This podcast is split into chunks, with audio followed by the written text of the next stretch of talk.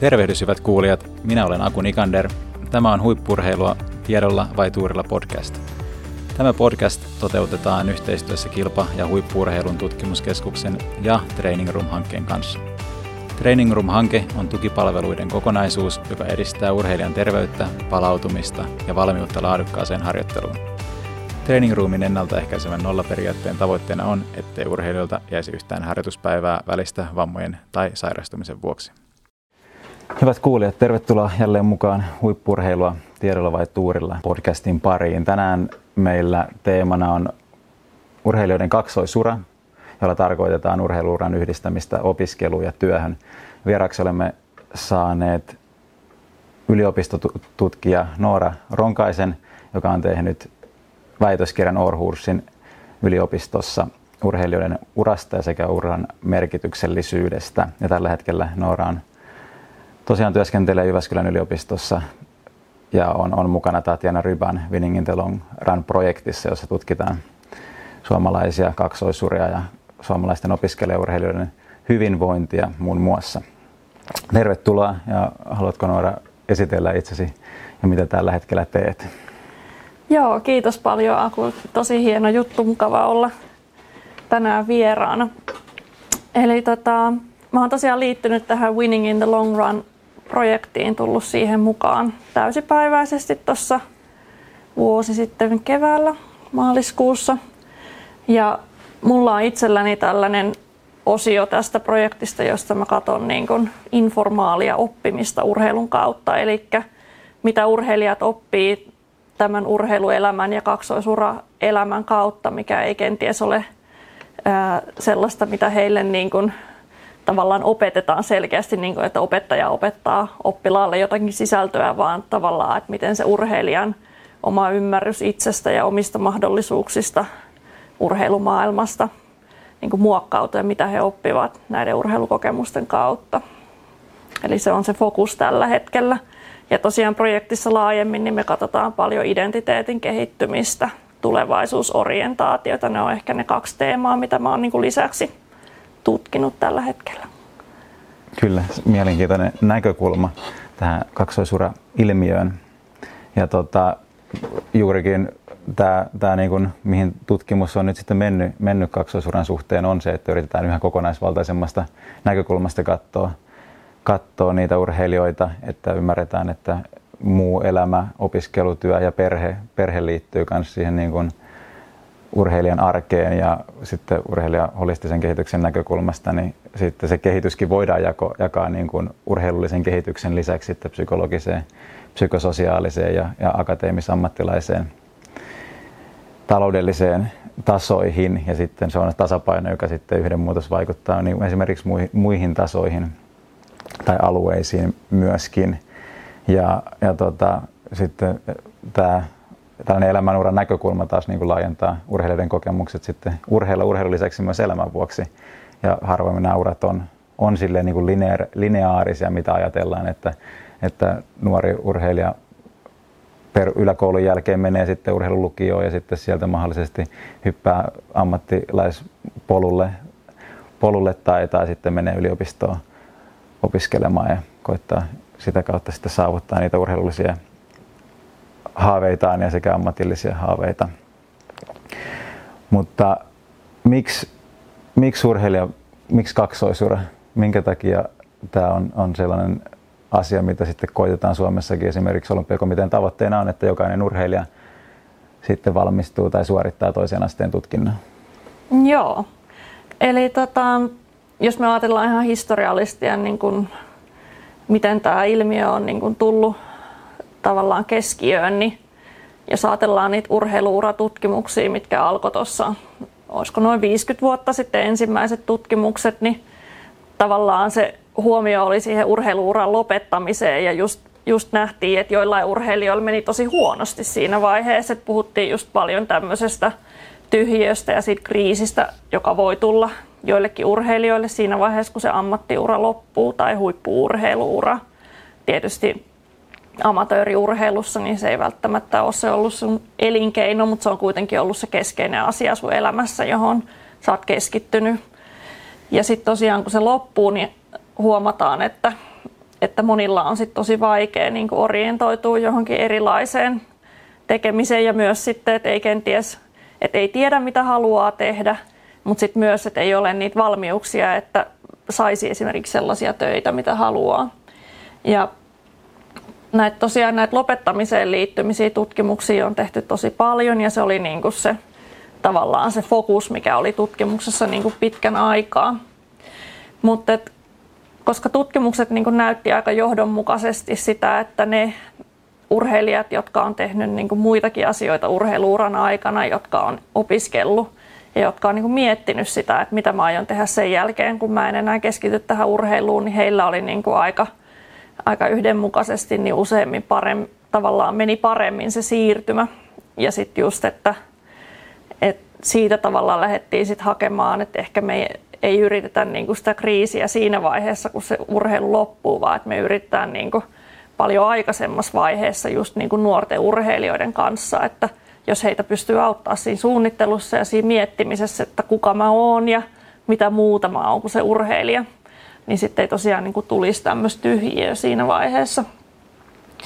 Ja sitten tietysti ihan tämä on niin kuin tämä yksilön tai tavallaan, niin kuin, että yrittää auttaa, auttaa ihmisiä siinä omassa siirtymässä, mutta sitten just, että että ihan EU-tasolla just on ollut nyt paljon tätä kaksoisuraan ja heillä on nämä ohjeetkin, niin tietysti on sitten niin laajempi yhteiskunnallisempikin taso, että, että tavallaan, että hukataan paljon hyvää työvoimaa, mikäli he eivät työllisty. Urheilijoilla on kuitenkin tietty kokemusta ja tietoa ja taitoa, mitä niin kuin voidaan hyödyntää työelämässä. Ja yhteiskunnallisella tasolla on tietenkin paljon parempi, että nämäkin henkilöt työllistyy ja sitten löytävät niin kuin sellaisia rooleja, joissa he pystyvät niin kuin sitten myöskin hyödyntämään tietotaitoa, mitä osa ehkä hankittu urheilusta ja sitten osa siltä opintopolulta, mutta että autettaisiin autettaisi sitä siirtymää. Ja sitä kautta sitten tämä kaksoisurakuvio on niin kuin viimeisen kymmenen vuoden aikana niin todella voimakkaasti on, on niin kuin ajettu sitä eteenpäin. Mm, kyllä, varmasti tuossakin sitten miettii poliittisiakin muutoksia, niin yhä enemmän nyt kun tätä kevättä, korona, koronakin vaikuttanut noihin vaikka yliopiston pääsykokeisiin ja, ja tota, pääsykojen vaatimuksiin, niin, niin tota, varsinkin noin ylioppilaskirjoitukset saa yhä niin kuin suuremman painoarvon ja sitten kurssivalinnat, niin, niin tota, sitten niin kuin kolmannen asteen opintoihin, niin aika aikaisessa vaiheessa nuorten pitää sitten jo tietää vähän, että mitä, mitä ne mahdollisesti haluaa tehdä, että, että on niin kuin mahdollisuus sitten tavoitella niitä Joo. ammatillisia tai, tai akateemisia ha- haaveita. Joo, ja ehdottomasti tässä on ehkä yksi semmoinen urheilijoiden, että tavallaan nuoret ihmiset ja lukion alussa jo tällä hetkellä se koulutussysteemi toimii silleen, että pitää aika aikaisin, että se, että valitsetko pitkän vai lyhyen matematiikan, niin vaikuttaa jo siihen aika paljon, että mitkä ovet sulle on vielä auki ja mitkä sulkeutuu.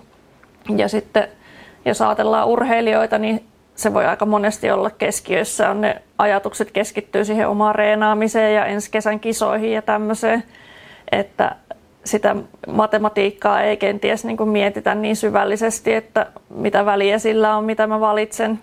Ja sitten just tavallaan mekin ollaan, kun ollaan tehty tätä tutkimusta näiden nuorten kanssa, niin osalla heistä sitten kun on kysynyt, että lukio alussa esimerkiksi, että onko sulla niin kuin mitään ajatusta, että, että mitä sä haluat opiskella, niin sille aika monella opiskelijaurheilijalla, ei tietenkään kaikilla, mutta osalla on ollut just sellaista, että en tiedä yhtään ja sitten, no onko sulla joku aine, mikä sua kiinnostaa enemmän, niin kuin sanotaan nyt vaikka englannin kieli vai yhteiskuntaoppi vai fysiikka, niin ei niin kuin niistäkään tavallaan, mm. että no ei oikeastaan ole tietoa, että tavallaan että ei ole edes niin kuin sillä tavalla niin kuin ajateltu yhtään, että mikä se voisi olla se suunta, mitä kohti niissä opinnoissa lähtee sitten hakemaan, että jos keskittyy siihen reenaamiseen ja kilpailemiseen, niin nämä ei ole silloin ne ykkösasiat, mitkä on mielessä. Hmm. Ja kun lukio loppuu, niin se voi olla sitten tosi vaikea, mikäli se pääsy, ää, koe tavallaan, tai tavallaan se todistus on tärkeämpi kuin se pääsykoe, niin sitten sä oot jo tehnyt valintoja, vaikka et itse asiassa aktiivisesti tehnyt niitä valintoja, vaan valitsit vain jotain, kun oli niin. pakko. Joo. Kyllä. Onko tässä jotenkin silleen niin kuin suurempaa, laajempaa ilmiötä takana, että minkä, minkä takia sitten niin kuin nuoret urheilijat on, tai onko tämä niin kuin pelkästään urheilijoilla ylipäätään, mutta minkä takia sitten he, he ikään kuin ei niin, niin, silleen niin kuin reflektoi tai mieti, tai mieti sitä, että mitä ehkä mahdollisesti tulevaisuudelta sitä toivotaan. No joo, totta kai meillä on niin kuin laajemmat yhteiskunnalliset voimat, jotka vaikuttaa jokaisen meistä elämänvalintoihin. Eli jos ajatellaan niin kuin huippuurheilun maailmaa, niin ollaan niin kuin useita vuosikymmeniä jo puhuttu urheilun totalisaatiosta. Kalevi Heinilä jo 80-luvulla kirjoitti siitä, että tavallaan kilpailu muuttuu yhä kovemmaksi koko ajan ja urheilijoiden pitää jo niin kuin paljon aikaisemmassa vaiheessa alkaa tehdä valintoja, reenaamaan enemmän. Just puhutaan sitten tavallaan urheilijan ajan tavallaan tiivistymisestä, että sulle ei ole tyhjää aikaa enää ollenkaan, koska sun, jokainen sun päivän tunti mm. pitää käyttää mahdollisimman tehokkaasti siihen, että sä saat tehtyä kaikki, mitä sun täytyy tehdä. Et esimerkiksi ajatellaan, että nykyään on paljon enemmän vaikka urheilupsykologi, fysioterapeutti, valmentaja. Sulla alkaa olla jo niin kuin, suht nuorena voi olla aika paljon sitä porukkaa siinä sun tavallaan tiimissä siinä mm. sun ympärillä. Niin se, että sä vaan ehdit tekemään kaiken, niin pitää olla aika tiukasti aikataulutettu. Ja silloin ei tavallaan ole niin kuin aikaa makoilla nurmikolla ja katella taivasta silleen, että mitäs mä haluaisin tehdä isona tai ihan niin kuin haaveilla silleen, että mitä voisi olla. Mm. Ja tavallaan se haaveilu tai semmoinen tyhjä aika, niin se on tosi tärkeää siihen, että me annetaan niin kuin meidän mielikuvituksen lentää ja tavallaan miettiä mahdollisia tulevaisuuksia. Ja se, että mm. urheilijoilla ei ole sitä tyhjää aikaa monesti, niin se voi olla se ongelma, että sä et ole yksinkertaisesti ehtinyt miettiä, miettiä sitä, että mikä mua kiinnostaa tai kuka mä haluaisin olla. Mm, kyllä. Ja aloin tuossa itsekin miettiä sit niinku omia, omia uran vaiheita, niin toi on ihan totta, että että mitä sitten niinku urheilijoiden kanssa muutenkin tulee toimittua niinku valmentajan näkökulmasta, niin, niin, niin tota, toki yksilön riippuvaista, mutta joo, se on niin kuin tosi silleen niin kuin ammattimaistunut jopa se niin kuin nuorten harjoittelu ja just kaksoisuratkin on siirtynyt yhä niin kuin aikaisempaan vaiheeseen, joo. että on niin kuin yläkoulukokeilua ja, ja tota, jopa peruskoulun liikuntaluokkiakin mun mielestä taitaa olla, olla suunnitteilla tai osassa paikoista varmastikin on. Joo. Ja sieltä alkaa niin kuin tämä periaatteessa tällainen niin kuin arjen hallinnan, hallinnan vaatimusten nousu ja ja tota, aikataulutettu, Joo. aikataulutettu tota, arki. Kyllä.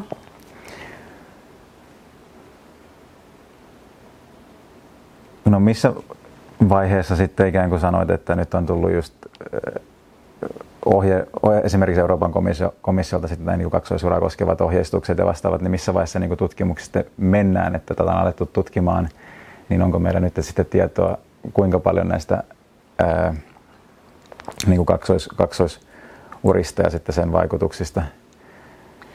Joo, eli tota, jos katsotaan viimeiset viisi vuotta vaikka, niin se tutkimuksen määrä on niin kuin todella voimakkaasti lisääntynyt. Sanotaan viimeiset kymmenen vuotta on niin kuin koko, ajan, koko ajan reilusti lisääntynyt.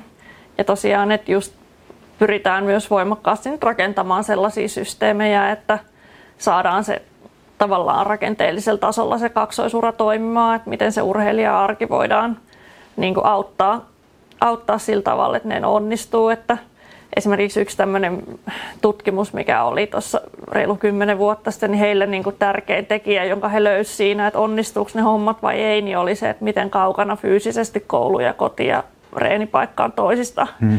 Että on kaikkia tavallaan totta kai meillä on psykologisia ja sosiaalisia tekijät, jotka ovat äärimmäisen tärkeitä, mutta sitten on myös nämä ihan fyysiset asiat, miten kauan vietät autossa päivässä. Eli siis tavallaan, mm. että ollaan yrittänyt voimakkaasti niin kuin sitä, että mitkä on rakenteellisella tasolla, mitkä on sitten psykologisella yksilöllisellä tasolla ja mitkä on sitten niin kuin yhteisön ja yhteiskunnan tasolla, mitkä on sellaisia asioita, joita voitaisiin niin kuin rakentaa. Mutta tota, niin kuin aina uusissa aiheissa, jotka sitten alkaa yleistyä, niin tietysti alkuun aika paljon on niin kuin sitä kuvailevaa tutkimusta, että on paljon artikkeleja siitä, että miten urheilijat kokevat kaksoisuran ja mitkä on ne haasteet. Ja sitten just mm. tavallaan monet asiat, jotka tulee, tulee esille, niin on just nämä, että ei ole aikaa ja, ja just tavallaan, että koeviikko ja kisakausi on vaikka samaan aikaan tai tällaisia, että että aika paljon meillä on näitä tämmöisiä kuvailevia tutkimuksia, Mutta esimerkiksi tässä Winning in the Long Runissa, niin, niin tota, just yksi hyvä asia, että kun pitkittäistutkimus ja ollaan jo viisi vuotta seurattu, niin pystytään ehkä sitten niinku ymmärtämään myös näitä psykologisia mekanismeja, mitkä sitten tavallaan niinku johtaa niihin eroihin, että minkä takia ää, joillain menee vähän paremmin ja joillain vähän huonommin se kaksoisuran, kaksoisuran tekeminen. Ja tietysti ehkä yksi asia, minkä mä oon monesti halunnut niin kuin sanoa, että jollain tavalla kun me ajatellaan sitä drop-out-ilmiötä ja sitä niin kuin hyvin voimakkaasti pyritään aina kaikilla keinoilla niin kuin vähentää se drop-outtia, niin itse asiassa se koko sana on meillä niin kuin tosi latautunut, että ajatellaan, että drop out, että sä putoat niin kuin ulos jostain ja niin. kuulostaa, että kukaan ei halua pudota jostain. Että sehän kuulostaa niin kuin tosi huonolta asialta, että sä oot niin kuin epäonnistunut. Mutta että mun mielestä kuitenkin pitää aina ottaa huomioon se, että nuoret tekee niitä elämänvalintoja ja he miettii niin omaa arvomaailmaa.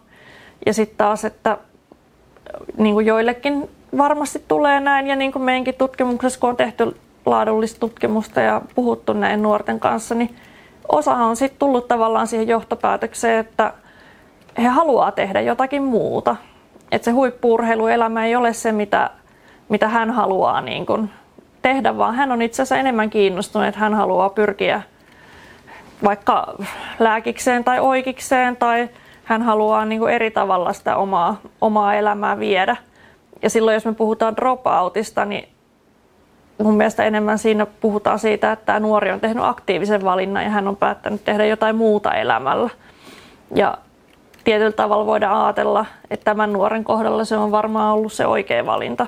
Mm. Että jos hän ei koe, että huippuurheilu on sellainen, mitä hän itse asiassa haluaa niin kuin tavoitella elämässä, vaan hän haluaa muita mm. asioita tavoitella. Eli se on niin kuin, silloin mennyt varmasti niin kuin hyvin tämän, tämän henkilön kannalta. Niin, nimenomaan.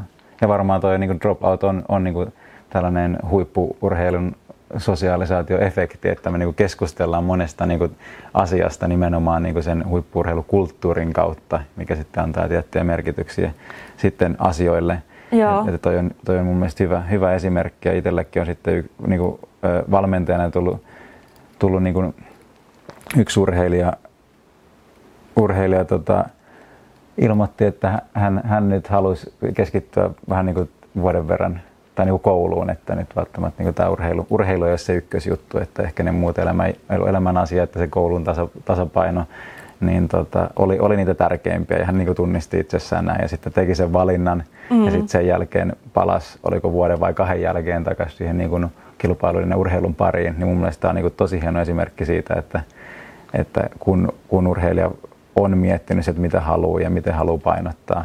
Joo. tekee ne valinnat ja sitten jos ympäristö vielä niin pystyy sitä tukemaan, niin, niin se ei ole välttämättä just nimenomaan drop out, vaan siinä voi olla niitä erilaisia siirtymiä ja vaiheita Joo, kyllä. niissä urheilurissa. Joo, ja tämä on just osa sitä, että kun mä puhuin tästä niin kuin informaalista oppimisesta, eli mitä sä niin opit, niin sitten monet kokemukset, mitä meillä on, niin me opitaan niin kuin siitä, että itse asiassa tämä ei ole niin kuin sitä, mitä minä haluan tai ke- mm. keneksi minä haluan tulla. Tai sitten myös positiivisella kannalla, että kenties sä siellä opintojen maailmassa että huomaat, että, Aa, että tämä itse asiassa sopii tosi hyvin siihen, mitä, mitä mä haluan. Ja sitten mm. sä kenties innostut siitä jostain toisesta asiasta. Että tavallaan tutkimuksessa me huomataan niin molempia suuntia. Tietysti välillä on negatiivisia kokemuksia urheilussa, mitkä tavallaan niin työntää pois siitä urheilun mm. Mutta sitten taas joskus on totta kai niitä semmoisia positiivisia, jotka tavallaan vetää sinua puoleensa. Mm.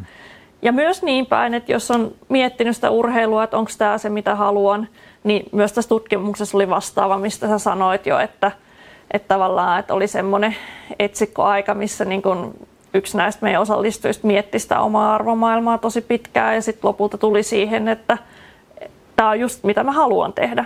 Ja sitten hän mm. niin kuin vielä uudella innolla ja kenties niin kuin vähemmillä paineilla, koska hän oli niin kuin, että tämä on mitä minä haluan tehdä ja haluan niin kuin itseäni haastaa.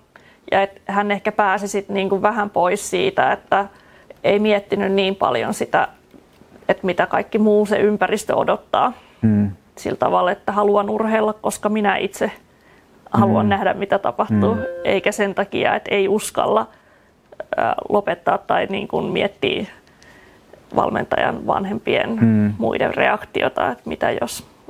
Kyllä.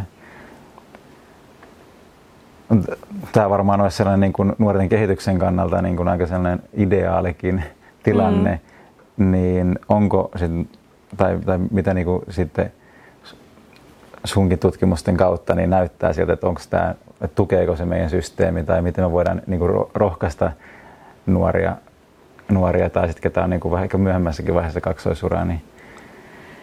Joo, tota, no se ongelma, mistä mä just sanoin, tämä just tavallaan kaikissa näissä tutkimuksissa aina tulee se aika, aikakysymys, ajanhallintakysymys. Se, että se aika on niin tavallaan kortilla tietyllä tavalla, että monet kokee, että heitä viedään, että he eivät niin kuin voi sitä omaa mm. aikaa tai tavallaan kaikki muut vievät aikaa ja sitten tuntuu, että se muuttuu helposti semmoiseksi asioiden suorittamiseksi ja unoht, ei tavallaan, että minä haluan tehdä tätä, vaan että nyt pitää mennä mm. reeneihin, nyt pitää mennä kouluun, nyt pitää tehdä läksyt, nyt pitää syödä, nyt pitää nukkua. Että mm. ihan, että nukkuminenkin, että nyt pitää nukkua. Mm. Kyllä. Et se, on se, se on se ongelma ja just tavallaan, että mekin ollaan tässä meidän projektissa just näitä, että mitkä voisi olla sellaisia asioita, mitkä saisi niin nuoret, että he pystyisivät niin ottamaan pienen breikin. Et me ollaan esimerkiksi yksi näistä tutkimuksista, yksi osa tätä tutkimusta oli, että me pyydettiin näitä nuoria niin kuin tekemään meille jonkunlainen visuaalinen esitys siitä, että mikä on heidän unelmapäivänsä joskus mm. tulevaisuudessa. Ja sitten nuoret tosiaan leikkeli osa sanomalehdestä jotakin kuvia ja osa teki jotain PowerPointteja, osa teki piirustuksia ja sarjakuvaa ja kaiken näköistä. Mm. Että tavallaan että esimerkiksi näiden urheilijoiden, urheilijaopiskelijoiden niin uraohjauksessa, että voisiko tehdä sitten tämmöisiä niin kuin paljon luovempia tehtäviä, missä heitä niin kuin, että otetaanpa nyt tuntia aikaa ja anna ajatuksen lentää, mieti mitä kaikkea hmm. haluaisit olla vaikka kymmenen vuoden päästä. Kyllä. Et just se, että on aikaa miettiä sitä tulevaisuutta ja just 15, 16, 17 urheilulukioikäiset, niin monesti ei mieti kauhean kauas sinne tulevaisuuteen. Hmm. Mutta se, että tavallaan yrittää niin kun luoda sitä tilaa ja myös niin kun haastaa heitä miettimään sitä hmm. tulevaisuutta, niin se ehkä sitten, että jos sä mietit, että no minkälaista elämää mä haluan elää, kun mä oon 30V tai 40V, hmm. niin jos sulla on joku idea, että minkälaista elämää mä haluan 40 elää, niin jos he niin kuin edes pystyy konkreettisesti ajattelemaan, että sekin päivä tulee joskus tapahtumaan, kun mä oon niin. 40V. Et monesti nuorena ajattelee, että sitä päivää ei koskaan tule. Niin, Mutta jos sinne asti pääsee, minkälainen ihminen mä haluan olla, ja sitten siitä seuraa, että mitä mä voin tehdä tänään, että mä olisin sellainen ihminen, minkä mm. mä haluaisin olla silloin. Että tavallaan tämän tyylisiä, mitä, mitä tässä meidän kaksoisurasysteemissä, niin kuin, että nuorille he tarvitsevat niin sitä aikaa miettiä ja mm. identiteetin kehittymiseen myös tietysti nämä tällaiset kriisit liittyy mm. siihen asiaan ja niitä ei tarvi millään tavalla pelätä, mutta et silloin kun se etsikkoaika on, että me pystyttäisiin niinku tukemaan sitä etsimistä ja sitä miettimistä, että kuka mä haluan olla, mm. mitä minusta tulee isona. Kyllä. Eroako tämä sitten niin kuin muiden nuorten ja opiskelijaurheilijoiden välillä? Onko, onko siitä tutkimusta, että onko ikään kuin lykkääkö sitten urheilijat sitä, tätä, tätä niin kuin itsensä etsimistä tai, tai, tai onko siinä erilaisia vaiheita sitten siinä identiteetin muodostumisessa? Joo, no sen verran me tietää, eli siis tämä niin kuin identiteetin sulkeutuminen tai identity foreclosure, niin tosiaan urheilijoilla se on, se on niin kuin yksi huoleaihe ja sitten tavallaan tätä uraidentiteetin tai tämän opiskeluidentiteetin, niin monesti näillä opiskelijaurheilijoilla sitä, sitä niin kuin mietiskelyä on niin kuin vähemmän. Eli, eli niin kuin tutkimukset, jos kysyt niin kuin ei-urheilevilta nuorilta ja urheilijoilta, niin tavallaan näillä ei-urheilijoilla on usein niin kuin vähän paremmin hahmottunut se, että mitä ne on ne opiskelija- tai tulevat ammattiidentiteetit, mitä ne vois olla. Että, että se on tosiaan urheilijoilla kyllä yksi haaste sitä puolta niin kuin auttaa. Ja tietysti tämmöinen tässä kaksoisurassa on niin kuin ollut vähän semmoinen vaara, että monesti se nyt kun tavallaan, että no nyt kaikilla on pakko olla se kaksoisura, tavallaan pakko olla, mm-hmm. niin tota, sitten jonkun verran näkee sitä niin kuin tämän koulutuspuolen, opiskelupuolen niin kuin tämmöistä välinearvoistumista, mm. eli sellaista, että no nyt on pakko opiskella jotain, niin sitten, sitten tavallaan opiskellaan vähän niin kuin mitä tahansa, että sä saat sen mm. tavallaan sen rastin sinne ruutuun. Et esimerkiksi Liverpoolissa, kun olin postdokkina, niin mä tein tutkimusta tuolla naisten jalkapallon parissa yhtenä osa-alueena, niin siellä just kysyin sitten yhdeltä valmentajalta siinä, että tavallaan että naisten jalkapallossa perinteisesti kun ollaan oltu niin kuin amatöörejä, niin on ollut monia naisia, joilla on ollut sit niin kuin tosiaan tosi korkeat tavallaan tavoitteet siellä työelämässä, että on voinut olla vaikka lääkäreitä tai lakimiehiä tai jotka on sitten ollut niin kuin pelannut sitä jalkapalloa. Sitten sit mä kysyin häneltä, että onko vielä niin kuin, että nyt kun naisten jalkapallostakin voi tehdä niin kuin uran, niin hän just sanoi, että ainakin heillä nyt niin kuin monesti näkee, että ne nuoret naisetkin, osa heistä niin kuin valitsee sen koulutusalan, missä on kaikista vähiten lähikontaktitunteja. Mm. Et kun seura vaatii, että on pakko olla koulutuksessa, jos haluat olla täällä, mm. niin he sitten valitsee sen, mikä on kaikista helpoin, mistä on kaikista vähiten töitä.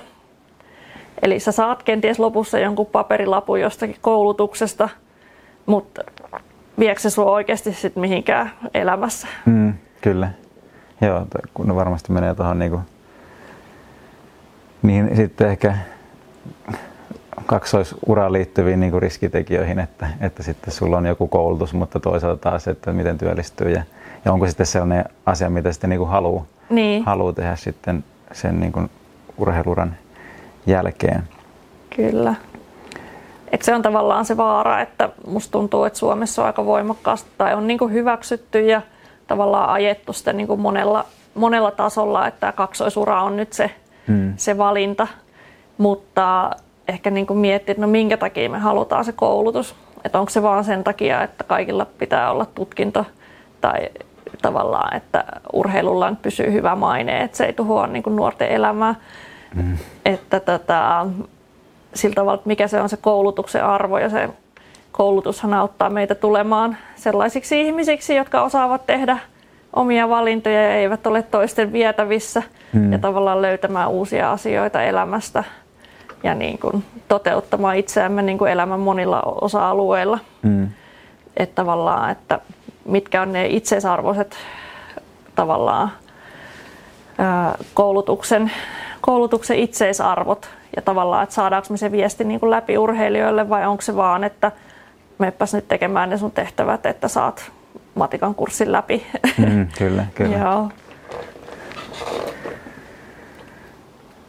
No, tota, jos vielä toi Winning the Long Run tuossa on muutaman kertaan tullut esille ja, ja tota, tosiaan pitkittäistutkimus, niin mitä siellä sitten on? Me ollaan nyt vähän tässä keskusteltu niin kuin kaksoisuran hyödyistä ja sitten tullut vähän niistä haitoistakin, niin mitä, mitä tämä suomalainen systeemi nyt siitä, siitä kannalta näyttää? Että mitä tuosta niin on tullut niitä päätuloksia? Joo, eli tota, mä en tosiaan, mä oon tehnyt tämän laadullisella puolella, eli me ollaan seurattu seurattu näin nuorten urheilijoiden. Meillä on ollut 18 alun perin ja sitten ihan kaikki ei ole ollut jokaisella kierroksella. Me ollaan niin kuin näitä, näitä seurattu ja sitten on tosiaan ollut tämä määrällinen, määrällinen osio. Öö, laadullista voin sanoa sen verran, että siellä on ollut tosi erilaiset tavallaan reitit. Mm nuorilla elämässä. Osa on lopettanut urheilun tavallaan kokonaan ja osa on, osa on siirtynyt sitten enemmän niin kuin harrastusurheiluun. Mutta sitten on myös näitä, jotka on niin kuin saanut esimerkiksi ammattilaissopimuksen ja sitten on nyt niin kuin tavallaan keskittynyt tällä hetkellä siihen, ää, siihen urheilijaelämään. Mutta tota, sanotaan, että siinä alussa kun urheilulukio alkoi ja nämä haastattelut alkoi siinä samalla, niin tavallaan suurimmalla osalla oli semmoinen ajatus, että koulu ja urheilu, että he haluavat niin molemmat ja oli niin kuin isoja tavallaan tavoitteita molemmissa, mutta mm. tavallaan, että mitä pidemmälle se aika menee, niin aika monet alkoi sitten kokea niin kuin semmoista konfliktia, että pitäisi pitäis niin kuin valita mm. jompaa kumpaa. Että se, että se, että sä pystyisit niin kuin molempiin antaa sen verran, mitä sä niin kuin haluat, mm. tai panostaa niihin molempiin kunnolla, niin aika monella alkoi sitten niin kuin tulla tavallaan sen niin kuin ajan myötä niin kuin yhä hankalammaksi. Mm. Et, et sitä kyllä näkee.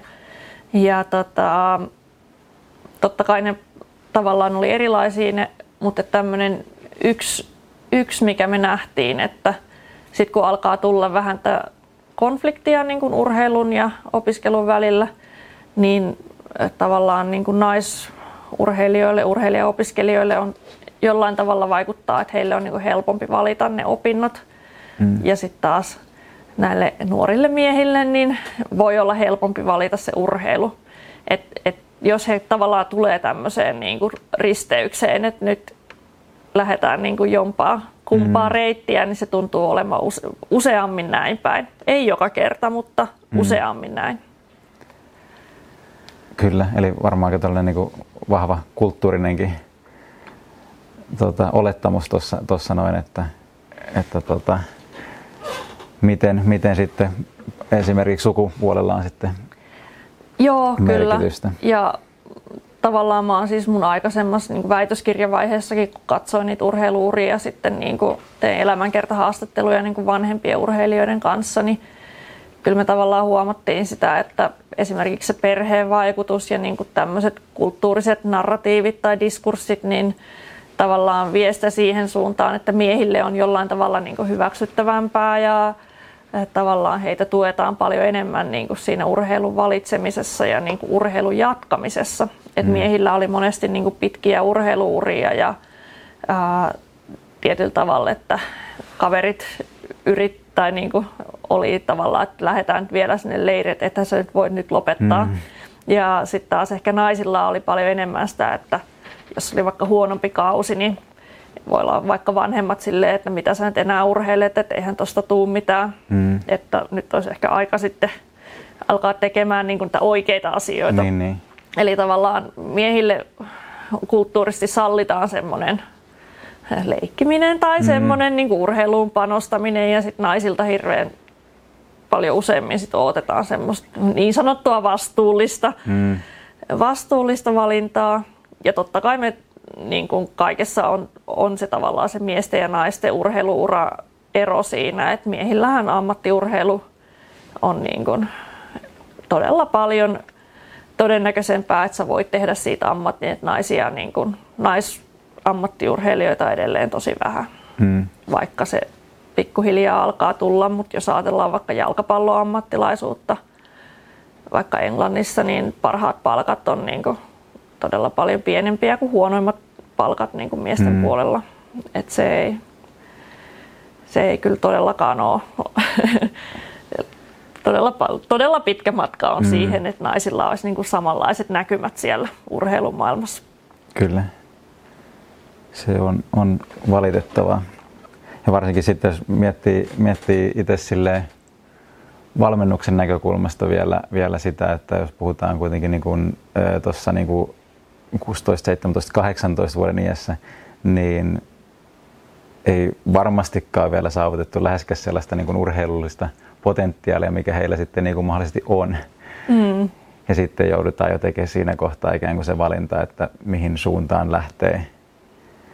Niin sekin, sekin tota, Kyllä. Mutta ja, voidaan joo. esimerkiksi tuli tuosta vielä mieleen, mieleen se, että sit toki nyt niin kuin, yhä niin kuin nähdään jonkun verran kanssa niitä uria, kun että on tehty se tutkinto aika maaliin asti ja sitten ikään kuin lähdetään vielä tekemään sitä urheilua. Esimerkiksi Anni-Mari Korte on nyt varmaan niin yleisurheilun puolelta yksi esimerkki, että, että vasta niin kuin 30 tienoilla tekee parhaita tuloksia ja varmasti Jyväskylästäkin sitten Anna-Mari Latvalakin, silläkin on niin, kuin, niin sanotusti, jos, jos mietitään vaikka, että, että sitten niin kuin sen 20 puolen välin tienoilla tehnyt parhaita tuloksia, mm niin varmasti tässä on erilaisia malleja ja, ja vaiheita tässä kaksoisuressa. Joo, ja ehkä just yksi, mikä on tärkeä siinä, että kun nuoret urheilijat tekee, tekee niitä valintoja, niin se, että minkälaisia roolimalleja heillä on tarjolla. Mm. Että tämä on yksi, yksi elementti, mitä me ollaan katsottu myöskin. Että tavallaan kukaanhan meistä ei tiedä, minkälainen meidän oma tulevaisuus on. Ja sitten kun me yritetään haaveilla, mikä se tulevaisuus on, niin me tavallaan katsotaan ympärille, että mihin muut ihmiset on mennyt. Mm. Ja sitten jos sulla on joku roolimalli, että monet meidän tutkimuksessakin, ja mun tässä aikaisemmassa työssäni on, niin kuin, että joo, että on tuolla meidän seurassa on toi yksi nelikymppinen, joka vielä juoksee kaikki viestit, että jos se pystyy, niin kyllä minäkin pystyn. Mm. Eli tavallaan ne meidän roolimallit antaa meille sen tulevaisuuden, että mikä on mahdollista ja mikä ei ole mahdollista. Ja siinä just tavallaan siinä naisten urheiluurien osalla niin kuin erityisesti, niin vielä tavallaan aikaisemmin se, että jos sait lapsia, niin se ajateltiin automaattisesti, että se on se urheiluuran loppu ja mm. se siitä. Mutta nyt meillä on ollut kymmenen viimeisen vuoden aikana sit mediassakin paljon näitä naisurheilijoita, jotka on saanut lapsia, yhden kaksikin lasta, ja sen jälkeen ollut vielä niin kuin ihan maailman huipulla tämän jälkeen. Eli nyt kun nuoret naiset miettii tulevaisuuttaan niin kuin urheilun kannalta, niin heillä ehkä on enemmän sitten semmoinen ajatus, että on mahdollista saada lapsia ja sä voit sen jälkeen olla vielä huippuurheilija. Että se mm. ei ole niin kuin joko tai. Ja se tietysti niin kuin sit mahdollistaa erilaisien valintojen tekemistä. Mm. Ja niin kuin just tosiaan mitä puhuit, että niitä on erilaisia niitä reittejä, mm. niin se ehkä on se, mitä me nähdään nyt meidän yhteiskunnassa, että voi olla erilaisia reittejä, että kenties on ok ottaa yksi välivuosi urheilusta, mm. ja sä voit itse asiassa keskittyä niihin sun opintoihin, jos se on se, mitä sä silloin haluat tehdä. Mm. Ja sitten on vielä mahdollista mennä takaisin urheilemaan, että se ei ole niin kuin, tavallaan game over. Kyllä. Joo. Joo, tuntuu, että jonkun verran kaksoisurastakin puhuttaessa, niin se olisi sellainen niin kuin tunnelityyppinen ratkaisu, että mennään, mennään se tietty polku, polku ja ne esimerkit nostetaan just sieltä, vaikka sitten just niin kuin varmaan sen niin kuin kokonaisvaltaisen kehittymisen ja sitten sen, että tavoitella muitakin asioita elämässä kuin pelkästään niitä urheilusaavutuksia, niin olisi tärkeää, että meillä olisi niin kuin eri vaihtoehtoja ja roolimalleja. Joo, ehdottomasti ja tavallaan jos ajattelee niin kuin nykyisiä työuria niin kuin paljon laajemmassa kuvassa, eikä nyt pelkästään urheilua, niin meillähän tavallaan nykyään on suht yleistä, että ihmiset vaihtaa uraa jossain vaiheessa mm. elämää. Voit mennä opiskelemaan takaisin, mm. vaikka kolme neljäkymppisenä, se on ihan ok. Muutkin ihmiset tekee mm. näin. Että tavallaan, että ei meillä ole niin mitään syytä sillä niin myydä pelkästään myydä mm. niin sanotusti sitä yhtä mallia, että näin on niin kuin pakko tehdä. Et koska suomalainen koulutusjärjestelmäkin ja meillä ei ole isoja opintovelkoja ja niin poispäin, niin mahdollistaa sen, että on mahdollista niin kuin muuttaa suuntaa niin kuin monta kertaa elämässä. Mm. Niin tavallaan se, että nuorille urheilijoillekin, että heillä olisi niin kuin laaja kirjo niitä mahdollisuuksia ja niitä esikuvia, mm. että ei kaikkien ole pakko tehdä kolmessa vuodessa tai kolmessa ja puolessa vuodessa urheilulukio ja sen jälkeen välittömästi opiskelemaan ja mm. niin poispäin. Että on niitä muitakin tapoja mm. sitä omaa elämää.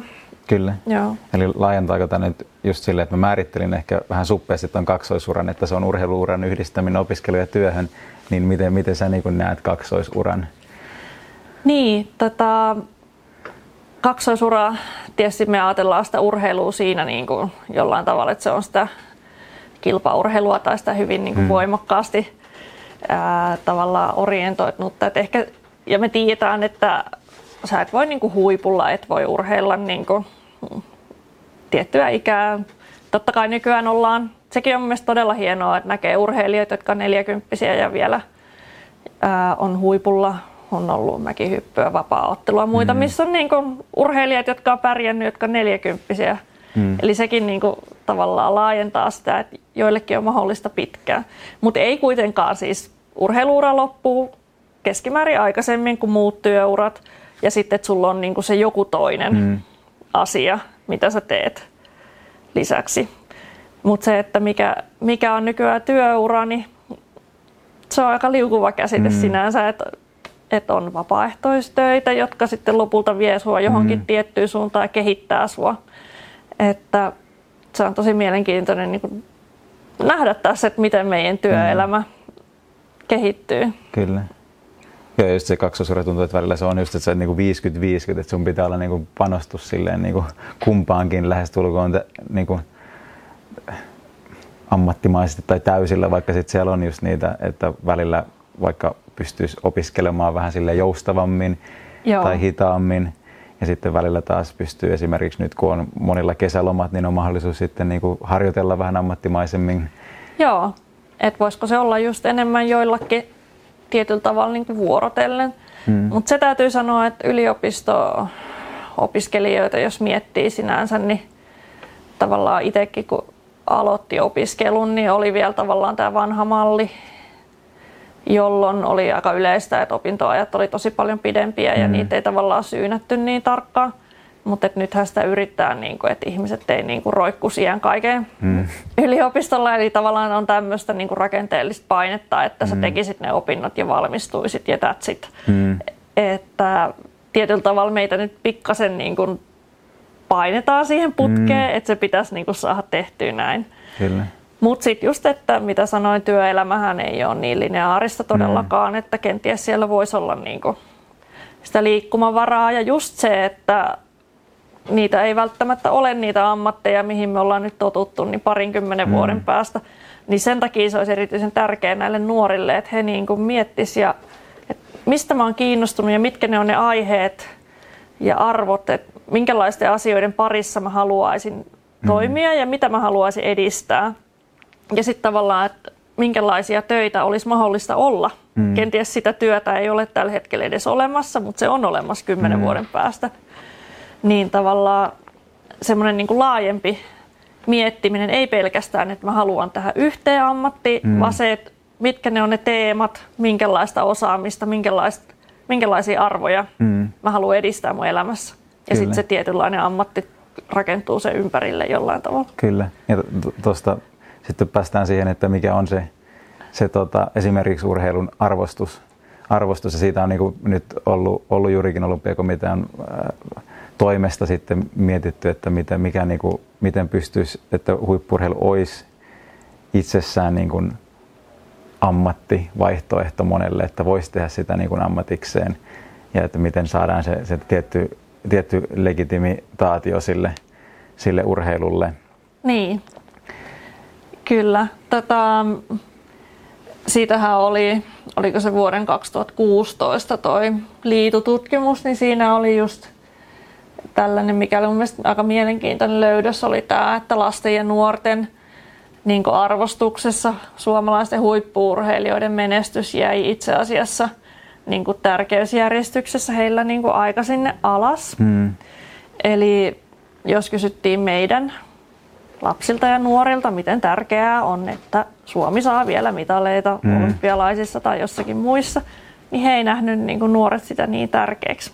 Mm. Eli se varmasti siinä on tämmöinen aika iso sukupolvigäppi. Mm. Ja mäkin olen niin kuin tavallaan, kun olen tehnyt tutkimusta ja sitten valmentajakin haastatellut ja jutellut heidän kanssa, niin monesti valmentajat kokee, että No totta kai se on tärkeää, eikä mm. huippuurheilua tarvitse edes perustella, miksi se on tärkeää, koska sehän on tärkeää. Mm. Ja näinhän se vaan on. Mutta meidän nuoret ihmiset ei välttämättä näe sitä näin, mm. läheskään kaikki.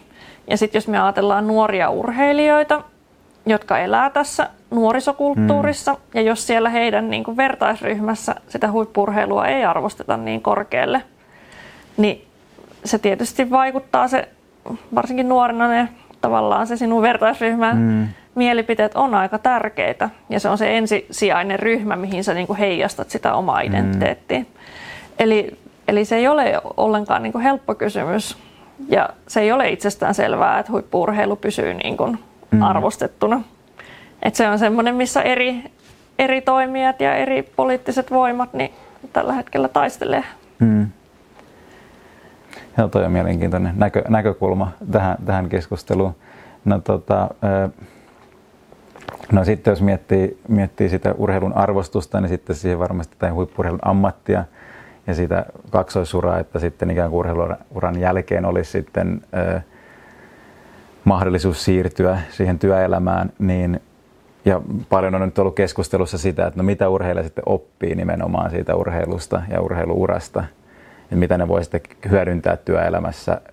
Tiedetään, että tietysti urheilijat on niin kuin tavoiteorientoituneita, että he pystyvät asettamaan tavoitteita ja, ja varmasti sellainen tietynlainen ö, työmoraali on korkea ja, ja priorisointi tiettyihin asioihin. Niin mitä urheilija sitten nyt oppii, oppii urheilusta? Joo, tota, tämä on hyvin voimakas tämmöinen myös poliittinen diskurssi. Eli tota, halutaan aika voimakkaasti sitä, sitä luoda.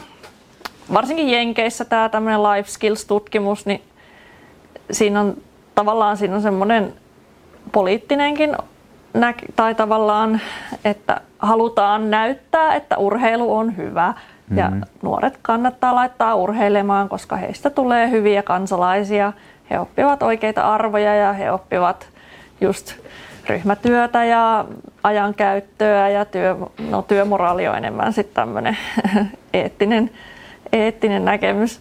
Tota, ja tietyllä tavalla siitä on tullut sen verran voimakas tämmöinen kulttuurinen diskurssi, että nuoret tietää sen, että, mm. että tavallaan jos kysyt joltain, niin jokainen osaa niin kuin luetella nämä, mitä sä opit, tai aika monet mm. osaa niin kuin luetella sen ihan hyllyltä, koska sitä on tavallaan toistettu aika paljon. Mm.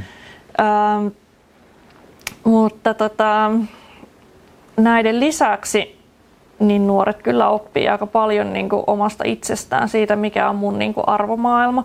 Että just mitä puhuttiin tästä urheiluarvostuksesta, niin monet niin kuin tässä meidänkin tutkimuksessa niin he alkoivat niin miettiä sitä urheiluarvomaailmaa, että mikä on mun arvomaailma, mikä on mm. se arvomaailma, mitä niin kuin urheilumaailmassa tuodaan. Mm.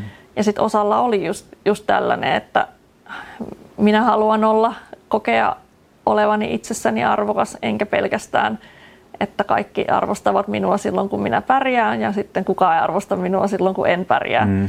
Eli siis tämmöisiä niin kuin, että he kyllä oppii niin kuin tunnistaa tämmöisiä niin kuin arvokysymyksiäkin aika monet mm. just niiden kokemusten kautta ja ne kaikkihan ei ole pelkästään positiivisia.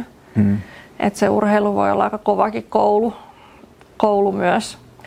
Mutta että varmasti siis, vaikka mä sanoin tästä, että tämä on tämmöinen poliittinen diskurssi, niin kyllä varmasti monilla on myös tämmöisiä niin kuin hyvin tavalla autenttisia kokemuksia, että mä oon ollut tiukassa paikassa ja mä niin kuin selvisin. Mm. Et tota, varsinkin kamppailulajien parissa kun on ollut, niin tavallaan, että jos joku on tehnyt kaikkensa niin kuin tavallaan saadakseen tyrmättyä sinut, mm. niin sen mm-hmm. jälkeen se työelämässä ne tilanteet ei olekaan ihan niin kauhean vaikeita. Mm. Kyllä.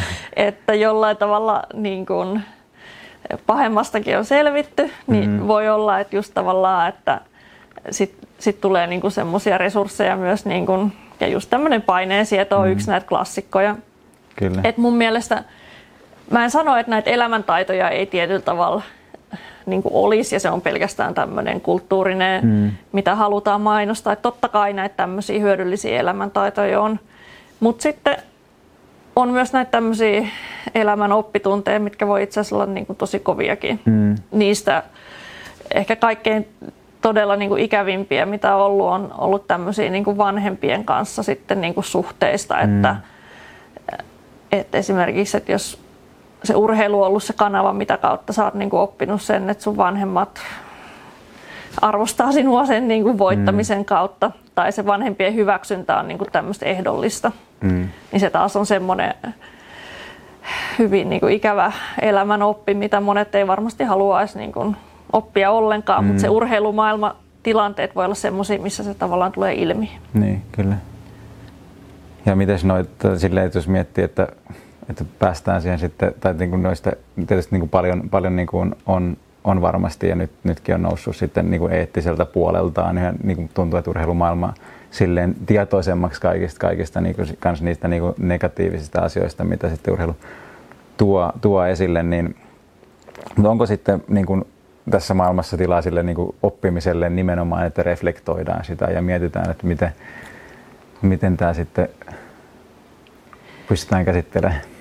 Joo, tota, kyllähän niin kuin, just ehkä tämä kaksoisura, että kun sitä on alettu niin kuin luomaan ja sitä on alettu miettiä, että miten tämä nuorten kehitystä on niin kuin pystytään, pystytään tukemaan ja minkälaista tämä opinto, opinto- tai uraohjaus tai tämmöinen, että, niin kuin, että nuorille urheilijoille olisi niin kuin tällaisia, tällaisia palveluita.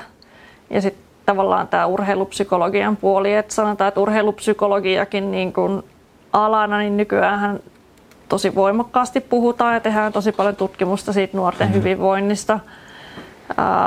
just mielenterveysasiat on ollut yksi semmoinen todella kuuma aihe niin kuin urheilupsykologiaan kansainvälisellä kentällä.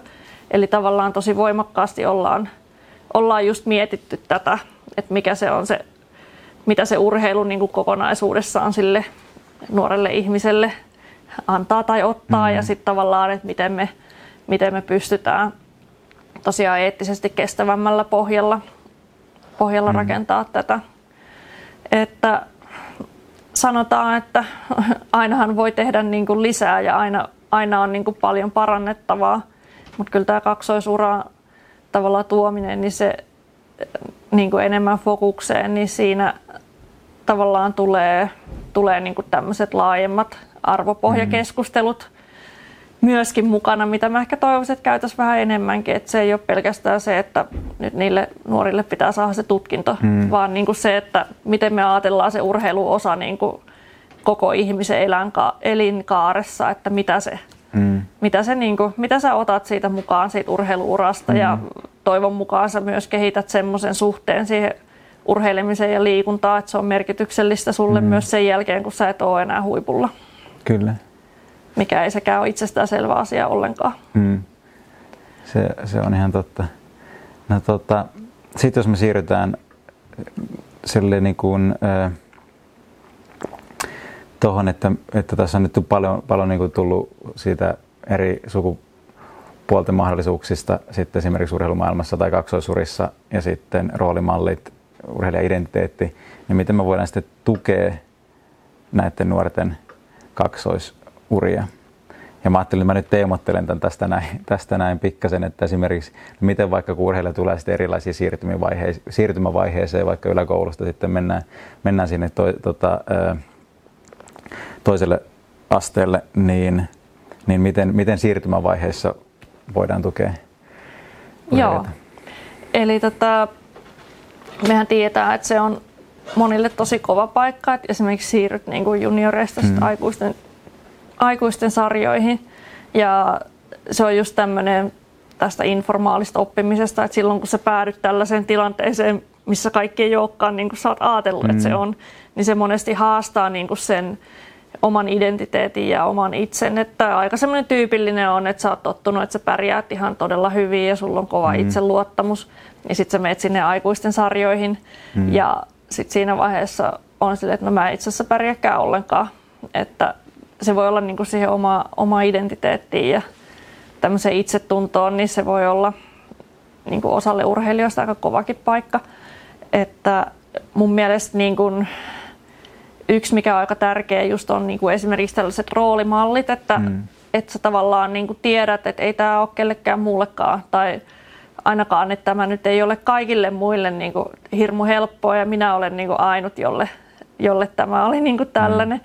Että tavallaan, että sä pystyt niin kuin miettimään sitä tulevaisuutta ja ää, tavallaan niin kuin isommassa kuvassa käsittelemään sitä siirtymää ja myös niin kuin niiden mm. toisten kokemusten kautta, jotka on, valmiiksi, jotka on aikaisemmin käynyt läpi sen saman prosessin. Mm. Että sä oot tavallaan ää, heiltä kuullut, että tämä on ihan normaalia ja tavallaan semmoinen niin kuin, tavallaan epävarmuus ja kysely. Mm. Ja myös siinä, myös siinä tavallaan siinä opiskelun, että jos siirryt sitten vaikka opiskelemaan sit korkeammalle asteelle, että se, että sulla olisi joku, joku tällainen tuttu tai vanhempi mm. urheilija, joka opiskelija urheilija, joka voi niin kuin auttaa sinua niin kuin asettaa niitä odotuksia. Mm. Et joku tämmöinen vähän niin kuin mentorointi, roolimallisysteemi on niin kuin yksi, mikä voisi varmasti mm. olla siinä, siinä siirtymähanskaamisessa aika tärkeä. Kyllä. Ja sitten ihan, että saa niin kuin hyvin vapaasti puhua, että on semmoinen, niin kuin, voi olla näitä niin kuin vertaistukea tai sitten valmentaja tai ketä siinä urheilijan mm. lähipiirissä on, että saa hyvin niin kuin avoimesti kertoa ja tavallaan mm. tutkiskella sitä omaa, omaa mielenmaisemaa, että miltä tämä kaikki niin kuin tuntuu. Mm. Kyllä. Ja tuohon tuli tuohon siirtymään sitten esimerkiksi tuonne kolmen asteelle, niin, niin tota, itse aloin just miettiä sitä siltä kannalta, että okei siinä niin kuin, toisen asteen vaiheessa niin aika paljon ikään kuin urheilijoille on niin kuin selkeä struktuuri on aamureenit ja niin kuin, silleen niin kuin voi olla jopa helppo mennä se, se läpi, mutta sitten taas kun mennään sinne niin kuin kolmannelle asteelle, niin sitten siellä ei olekaan ihan samanlaista tukea tai palveluita tai, tai lähipiiri muuttuu ja kaverisuhteet muuttuu ja muutetaan eri paikkakunnalle, niin siitä, siitä voi tulla aika haastavaakin aikaa nimenomaan siihen niin kuin Joo, kyllä, ehdottomasti. Alkuun. Ja sitten just tavallaan osa näistä meidänkin tutkimuksessa sitten, että jos, sä, jos sulla on ollut tämä siirtymä ja sitten se sun porukka on niin kuin jäänyt mm. sinne vanhaan paikkaan, niin sitten tavallaan, että jos sun pitääkin tehdä suuri osa sun reeneistä itse ja vaikka valmentaja on jossain myöskin kaukana mm. ja pidetään niin kuin yhteyttä sitten puhelimitse, niin ehkä semmoiset osalle tulee sitten siinä just tavallaan kysymyksiä siitä urheilun merkityksellisyydestä, mm. että kiinnostaako ketään. Minä yksin täällä mm. reenaan, käyn täällä metsässä juoksemassa. Mm. Ja sitten, niin siinä ehkä sitten tulee just tavallaan se, että onko tämä nyt se paras asia, mitä, mitä mun kannattaa niin kuin elämässä tehdä. Ja se mm. on just tämä laajempi niin kuin arvostus, että näköjään nämä muut ihmiset tässä mun elämässä, niin he tekevät niin kuin muita asioita. Itse asiassa ne näyttää mielekkäämmältä mm. kuin se, että minä lähden aina yksin reenaamaan illalla. Siis sillä tavalla, että, että tällaisia kysymyksiä, että se ei ole pelkästään sitä arjen jär, järjestämistä, vaan se, että mm. sä niin kuin näet, että what's the point niin, tavallaan. Kyllä. Joo. Totta. Joo, tuosta, tuosta tuli mieleen just itsekin, että tota, on, on Jenkeissä ollut, ollut siinä, niin kuin, siinä kaksi, tai tota, opiskelija-urheilija ää, roolissa ja, ja siinä nähnyt, nähnyt niin kuin sen, sen maailman, että minkälainen minkälainen se on ja sitten just toi, toi pointti siitä, että näkee vähän erilaista maailmaa ja monesti sinne, kun ainakin omasta lajista, kun sinne meni, meni niin tota, oli, oli just niin kuin asenne sellainen, että joo, se on sellainen jäähdyttely, sitten siellä huomaa, että mitä se muu elämä on ja se alkaa kiinnostaa ja sitten se urheilura vähän niin kuin jää siihen, niin, niin tietynlainen asennekin siihen, joo. siihen liittyy. Joo, että se on just tavallaan se kulttuurinen ympäristö mm. ehdottomasti. Mm. Ja kyllä me sitten ainakin mitä just niin kuin yksilö, yksilöurheilijoita tuossa väitöskirjavaiheessa, niin just, että osa, osa tavallaan just sanoo, että se urheilu olisi voinut jatkua vähän kauemmin, jos, jos ketään olisi yhtään kiinnostanut. Mm, Esimerkiksi, että sit jos oot niin kuin, mm. että jos puhutaan vaikka kestävyysjuoksijoista, niin sillä että jos sulla ei ole mitään reeniporukkaa ja valmentajan kanssa kerran viikossa soitellaan, mm. niin sitten tavallaan, niin kuin, että ketään muuta ei kiinnosta kuin minua ja sitten mm. jos minuakaan ei aina kiinnosta, niin mitä sitten? Niin, kyllä, kyllä. Joo. Et varmasti tuosta sitten just miettii sitä, että, että jonkun verran oli sitten niin kuin eurooppalaisessa tutkimuksessa tuotu esille sitä, että urheilija auttaa itseään, että sitten kun sulla on ne tietyt taidot, se priorisointitaito ja, ja tota, itsensä johtamisen taito ja tota, tietyt vaikka tunnetaidot, niin sitten sä pystyt niinku noista sopeutumaan tiettyihin asioihin ja tekemään noin niinku vaiheet, vaiheet silleen niinku menestyksekkäästi, mutta ei se välttämättä ole pelkästään niinku sen yksilön, yksilöstä kiinni, vaan että se ympäristökin vaikuttaa tosi, tosi voimakkaasti. Et sanotaan, että ne taidot auttaa siinä vaiheessa, kun sä tiedät, mitä sä haluat tehdä, hmm. mikä sulle on merkityksellistä. Mutta jos et sä tiedä, että mitä sä haluat tehdä, niin silloin sä et tavallaan voi niitä sun taitojakaan niin kuin mm. mobilisoida. Kyllä. Ja me just puhuttiin sit urheilun laajemmasta arvostuksesta ja kyllä meidän tutkimuksessa on siis tosi paljon semmoisia nuoria, joiden mielestä huippuurheilu on niin kuin äärimmäisen arvokasta mm. ja he on valmiita tavallaan todella voimakkaasti panostamaan siihen ja he sitten totta kai niin kuin ne omat taitonsa priorisoinnissa ja ajanhallinnassa ja muussa, mm. niin tavallaan mobilisoi siihen, että se tavallaan niin kuin onnistuu se, mitä mm. he arvostaa. Kyllä. Mutta sitten jos on niitä kysymyksiä, että kannattaako tätä oikeasti tehdä ja miksi, mm. niin sitten se priorisointikaan, jos et sä tiedä, että mitä sä haluat priorisoida, niin mm. on aika vaikeaa. Kyllä. No tota, miten sitten miten tota, miten sitten valmentaja tai, tai niin urheilijan lähipiiri voi sitten tukea, tukea näissä tota, esimerkiksi arvokysymyksissä tai, tai niin kuin, kun urheilija pohtii sitä, että mitä hän mahdollisesti haluaa haluu tehdä? Joo, tota, aika paljon siis tämmöinen hyvin niin kuin avoin keskustelu ja se, että nuori saa niin kuin, muiden sinänsä ohjailematta niin kuin kertoa, mitä hän ajattelee asioista. Mm. Ja sitten mä just tavallaan, että itsekin kun olen tehnyt tutkimusta niin tämmöisestä narratiivi tavallaan lähestymistavasta, eli niin kuin mitkä ne on ne tarinat, joita meidän mm.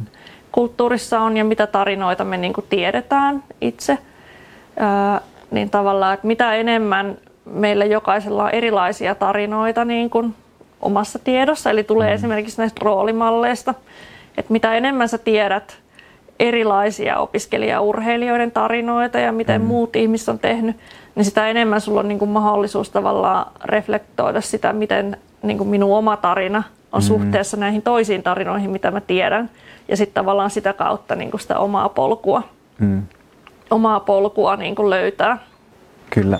No mitenkä sitten, sitten tota, voiko, voiko sitä, jos urheilijan identiteetin ikään kuin tällainen lukkiutuminen on sitten yksi niistä niin kuin varjopuolista. Toki se mahdollistaa sen urheilijana kehittymisen tai niin kuin ikään kuin suojaa sitä, että sä pystyt niin kuin pitkään sitoutumaan siihen urheilijaan, tätä niin kuin siihen urheiluun, mutta miten sitten voi, voi niin kuin nuoren identiteetin rakentumista tukea? Niin kuin siihen tavallaan siihen avautumiseen Joo, suuntaan. Tai, koska tota mä tuossa mietin, mietin viime viikolla, että meillä on yleensä niin kuin urheiluluokat on sinällään, kaikki on urheilijoita. Joo. Että kaikilla on vähän, tulee niin kuin sama, samasta, samasta sama arvomaailman kautta kyllä. ja saman tavoitteiden kautta. Joo, niinpä. Et se on kyllä siis tosiaan, että me tiedetään, että urheilijat aika monesti niin kuin ne sosiaaliset ympyrät niin kuin tulee myös, myös niin kuin sieltä urheilun parista. Että tavallaan kaikille nuorille varmasti olisi niin kuin hyvä, että heillä olisi niin kuin erilaisia sosiaalisia ympyröitä, mm. eikä pelkästään ää, just tavallaan tämän laajemman, laajemman kehityksen näkökulmasta. Se on tosiaan se urheiluidentiteetti on semmoinen niin kuin kaksiteräinen miekka ja sitten tiedän niin kuin edelleen, vaikka esimerkiksi tämä pitkittäistutkimus on niin kuin näyttänyt, että tavallaan, että sulla voi olla samaan aikaan korkea urheilijaidentiteetti ja opiskelijaidentiteetti. Mm. Että se ei ole niin kuin joko tai että sä voit niin kuin, panostaa molempiin ja sä voit tavallaan niin kuin, kehittää itseäsi molemmilla alueilla. Että se tavallaan ei tarkoita sitä, että jos urheilija on hyvin kiinnostunut koulunkäynnistä, niin se tarkoittaa, että se ei ole sitoutunut urheiluun. Mm, ei näin. Kyllä. Toivolla valmentajalta saattaa usein tulla tämä oletus. Niin, että valmentajalle saattaa tulla sellainen oletus, että jos joku ää, urheilija on niin kuin hirmu kiinnostunut ja sitoutunut siihen koulunkäyntiin, niin voisi niin kuin, helposti kuvitella, että okei, että no toi varmaan kohta lopettaa, kun, ei se, kun se on kiinnostuneempi muista mm. asioista. Mutta sä voit olla kiinnostunut monista asioista mm. samaan aikaan ja panostaa niihin kaikkiin. Se on ihan Kyllä. mahdollista. Ähm, mutta tota, mun mielestä ehkä just se tulevaisuusajattelu on niin tämmöisestä psykologisesta näkökulmasta yksi, yksi tärkeä, että miten mä kuvittelen mun elämää, kun mä oon 40 tai 50 vuotias. Mm. Se tuu, kuulostaa mahdottoman kaukaiselta. Mm. Mutta sitten siellä jossakin kaukana tulevaisuudessa, niin sä tuut olemaan varmasti muitakin asioita kuin urheilija. Mm. Ja sit sun tavallaan täytyy itseäsi venyttää, että sä pystyt niin kun mm. jotakin muutakin keksimään kuin se urheilija. Ja sitten se ehkä avaa sitä pohdintaa mm. urheilun ulkopuolelle. Kyllä. Ja mahdollisesti sitten helpottaa niitä eri, eri vaatimuksia, mitä sitten tulee tulee koulun tai urheilumaailma, kun sulla on joku selkeämpi silleen niin kuin polku tai...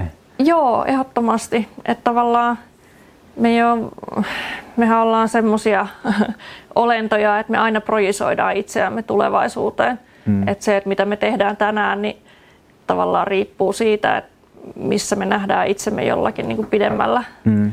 ää, pidemmällä tavallaan aikajänteellä. Että tavallaan ne urheilija-opiskelijat, joita meilläkin on ollut, joilla ei ole niin kuin mitään näkö, että he ei osaa edes sanoa yhtään niin kuin oppiainetta, joka olisi heitä kiinnostaa yhtään enempää kuin muu. Hmm. Eikä heillä ole yhtään niin kuin ammattia tai semmoista alaa tai mihin he haluaa suuntautua. Hmm. niin heidän voi olla helpompi tavallaan tippua pois siitä koulusta, koska he ei mm. näe mitään tulevaisuutta itselleen. Niin, kyllä. Ja sitten taas se, joka ää, sanoi, hän, joka sanoi tutkimuksen alussa, että hän haluaa lääkäriksi, niin hänen on paljon helpompaa tehdä matikan läksyt ja mennä sinne tunnille niinäkin päivinä, kun hän, häntä ei huvita. Mm, koska kyllä. hän näkee, että tämä tämän päivän ei huvittava matikan tunti on kuitenkin askel sitä kohti, mm. mitä mä haluan niin kuin isommassa kuvassa. Kyllä. Joo, varmaan niin kuin, miten sitten ehkä valmentajat, vanhemmat voi, voi sitten käydä niin kuin merkityksellisiä keskusteluita Joo. urheilijoiden kanssa ja, ja silleen osoittaa, että, että niin kuin tukee, tukee sitä opiskelupuolta ja silleen niin kuin myöskin sitten, koska valmentaja varmasti on niitä lähimpiä henkilöitä sille urheilijoille, niin silleen tota, auttaa siinä, siinä tulevaisuuden miettimisessä ja Joo, ja just tosiaan avata semmoisia keskustelun aiheita ja just, just niin kuin semmoista vähän laajempaa pohdiskelua, joka mm. ei ole pelkästään, että mitä teit tänään, vaan niin, kyllä. Joo, mitä olet ajatellut niin kuin vähän ensi viikolla, ensi kuussa, ensi vuonna. Kyllä, niin poispäin. kyllä Joo. juuri näin.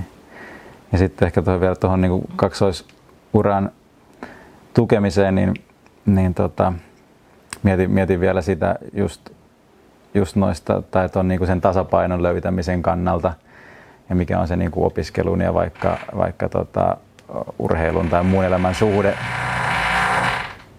niin. No niin, jatketaan. Saattaa olla pieni keskeytys, jotain poraustyötä tai vastaavaa, en yhtään muista mihin jäin, mutta, mutta tarkoituksena oli tosiaan sitten sanoa, sanoa niitä eri elämän vaatimuksista ja siitä, että, että mitä nyt ollaan tässä aikaisemminkin puhuttu siitä, että nuorilla on niin kuin tosi paljon, että aika on tiukassa ja pitää suorittaa tietyt asiat ja unikin pitää suorittaa. Ja sitten jos mietitään vaikka urheilun lukiolaisia, niin, niin on aika monikin tutkimus, että siellä on jonkun verran burnouttia tai uupumusta. Sitten Norjassa tehdyn tutkimuksen mukaan niin urheilulukiolaisilla on suuri riski sairastua tai saada vammoja tai ennen kaikkea niin kuin taantua kehityksessä. Että tämä on ehkä se vaihe, että ne vaatimukset, tai kun ollaan kummassakin aika silleen, ö, täydellä panostuksella ja kumpikin ura saattaa olla niin kuin tosi niin kuin sellainen, että haluaa pyrkiä niihin ja mahdollisimman hyvä, hyvät lähtökohdat sitten sinne ammatillisellekin puolelle, niin siellä, siellä on kuormitustasot tosi, tosi korkeat ja urheilullisen urheilulliselta puolelta niin, niin voi olla ylikuntoa tai sille, että se harjoittelu ei ole niin mm. kehittävää kuin aikaisemmin, niin varmasti niin kuin näissä, näissä elämänvaiheissa niin, niin olisi tärkeää tukea, tukea niitä opiskelijaurheilijoita silleen, että siellä on niin kuin, tietynlaista joustavuutta myös sen urheilun puolelta, että ei tarvitse niin ajaa sitä harjoitussuunnitelmaa läpi, miten se on. Että, että siihen urheilukin aikaankin liittyy uskomuksia, että se on niin kuin se aika, että pitää reenata eniten ja se on niin kuin siinä luodaan ne pohjat ja valmiudet sille, että päästään sinne huipulle. Joo, Vaikkakin kyllä. sitten se todellinen urheilullinen potentiaali, potentiaali, mitä on sitten tullut sieltä geenien ympäristön ja harjoittelun kautta, niin todennäköisesti saavutetaan vasta, vasta myöhemmin niin, niin varmasti silleen, silleen, että eri toimijat just siinä ympäristössä toimisi keskenään ja siellä ympäristössä olisi niitä mahdollisuuksia siihen joustavuuteen tai, tai sitten olisi niitä erilaisia roolimalleja eri, erilaisille poluille sitten sen vaiheen, vaiheen jälkeen. Kyllä, ja että kenties joissain tilanteissa se valmentajan rooli voikin olla se, joka, hän, joka painaa sitä jarrua pikkasen, mm. että meillä oli kyllä niin kuin tosi positiivisia tarinoita myös tässä meidän, meidän tutkimuksessa, että yksi näistä meidän osallistujista just, just sitä, että kun oli ylioppilaskirjoitukset ja hän olisi itse kyllä halunnut mm. reenata, mutta valmentaja sanoi, että nyt me otetaan vähän iisimmin. Mm. Ja että kenties hänelle ei mennyt se kausi silloin, kun oli kirjoitukset, niin ei kenties mennyt ihan yhtä hyvin kuin jotkut aikaisempi kausi. Mutta sitten, että hän hän selvisi tosi hyvin ylioppilaskirjoituksista, hänellä ei ollut uupumusta, mm. oli tyytyväinen ja sitten hän on niinku intoa täynnä niinku aloittamassa seuraavan vuoden. Mm. Eli tavallaan se, että äh, valmentaja asetti ne ylioppilaskirjoitukset siinä niinku tavallaan etusijalle ja, mm. ja tavallaan, että annettiin se urheilun urheilussa pikkasen siimaa siinä vaiheessa, niin just mitä sanoit, että urheilu, urheiluura nyt todennäköisesti se huippu, jos, jos hyvin tehdään, niin ei ole silloin, mm. vaan se on joskus siellä pitkällä tulevaisuudessa, niin kenties niin kuin yhden kevään pari, pari kuukautta pikkasen enemmän meet sen koulu edellä. Mm. Niin tässä urheilijan isommassa kuvassa elämän, hyvinvoinnin, jaksamisen hmm. sekä urheilijana että opiskelijana niin kun eteenpäin pääsemisen kannalta niin on silloin se hyvä ratkaisu. Hmm. Kyllä. No sitten parin kertaa sanoit tuosta tulevaisuusajattelusta, niin nyt lähdetään kaksoisuuden tulevaisuuteen, niin miltä se näyttää? Mitä, mitä suosituksia pystyt antamaan sitten? Joo, tätä, miltä se tulevaisuus näyttää? No ainakin näyttää siltä, että on, siihen on siis tosi paljon tutkimusta tulossa, niin kuin ihan eurooppalaisia projekteja, EU, EU-rahoitusta on ollut pariin tämmöiseen useamman maan yhteistyöprojektiin, eli on, on pyritty kehittämään ympäristö, ympäristöanalyysejä, että pystytään niin kuin katsomaan niiden ympäristöjen toimivuutta tehokkuutta, miten ympäristöä voidaan optimoida sen urheilija, mm. urheilija avuksi. Ähm, Sitten tämmöistä, niin kuin, että miten me voidaan käytännön tasolla tätä opiskelija-urheilija ura, urakehitystä tukemaan, minkälaisia välineitä me pystytään kehittämään. Mm. Kenties tämmöisiä niin kuin, ihan niin kuin kurssia sinne urheilulukioon, mm. tähän niin kuin oma elämän, oman kaksoisuraelämän ää, ympärille. Ähm, tutkimuksen tasolla on yksi asia, mistä itse olen nyt ollut kiinnostunut ja mitä me ollaan katsottu vähän enemmän, on tämä tavallaan tämä niin kuin nuorten naisten ja nuorten miesten kaksoisuran kehitys. Eli siitä me ei kyllä ymmärretä vielä hirveän paljon, täytyy sanoa. Mutta että tämä koko kaksoisura-käsite vaikuttaa, että se jonkun verran on, on sukupuolittunut ja ää, tietyllä tavalla nyt me nähdään vähän niin kuin nuorisurheilijanaisissa välillä tällaista niin kuin perfektionismin hmm. kenties syndroomaa, että, että vaikka mä mainitsin just Englannissa yksi valmentaja sanoi, että nuoret naiset saattaa valita helpon tutkinnon, mutta itse asiassa mitä me monesti nähdään Suomessa on, että hmm. he haluaa kympin, hmm. kympin koulussa ja he haluaa luoda se huippuurheiluuran samaan aikaan. Ja tiedetään, että kumpikin näistä ihan yksinään tällainen tavoite on aika, aika haasteellinen ja se voi just olla sitten sen jaksamisen just näiden uupumusten ja muiden mm. kannalta, niin se ää, tavallaan täydellisyyden tavoittelu kaikessa, mitä teet, mm. niin se voi olla nyt tällainen, tällainen asia, mikä erityisesti näin nuorten urheilijanaisten niin kuin jaksamiseen on. Ja siis nuorten naisten jaksamiseen, ei vain urheilussa, vaan myös niin kuin lukiolaisten ylipäätään. Että meillä on ollut tosi hälyttäviä tutkimuksia nuorten mm. naisten jaksamisesta. Yksi tällainen suuntaus, mitä niin kuin itse haluan edistää ja myös toivoisin, että siihen tulisi meillä vähän enemmän just mm. tästä niin kuin, ää, tavallaan nuorten miesten ja nuorten naisten välisistä, niin kuin, että me huomataan eroavaisuuksia siinä kaksosuoran rakentamisesta ja siitä me tarvitaan lisää tietoa myöskin siihen, että me pystytään rakentamaan, rakentamaan semmoisia toimivia rakenteita ja sopivia tukipalveluita sitten mahdollisimman monelle nuorelle, että, että heillä onnistuu se kaksoisura ja, ja että he löytävät niitä elämän valintoja ja semmoisia elämän polkuja, jotka on sitten omien, omien arvojen ja omien tavoitteiden mukaisia. Hmm. Hyvä. Kiitokset Noora sulle sulle tästä haastattelusta. Ja että, tota, todella mielenkiintoista päästä katsoa kaksoisurakan niin kuin näistä, tästä näkökulmasta. Ja toivotaan, että, että tota, moni valmentaja tai kentällä toimia vanhempi urheilija löytää tästä sitten niin kuin itselleen, itselleen tota, siihen omaan, omaan yksilölliseen kaksoisuransa niin jotain, jotain tota, vinkkejä ja, ja tota, mahdollisia suuntaakin. Joo, hieno juttu. Kiitoksia. Kiitokset Noora tästä keskustelusta ja näkökulmista urheilijoiden ja opiskelijaurheilijoiden kehittymiseen, elämään, kaksoisuriin sekä kulttuuriin. Hyvät kuulijat, mukavaa kesäjatkoa, jännittäviä urheilullisia pelejä sekä kilpailuja joko kentän tai katsomon puolella. Ja urheilijat, muistakaa myös varata aikaa oman tulevaisuuden pohtimiseen ja haapeiluun.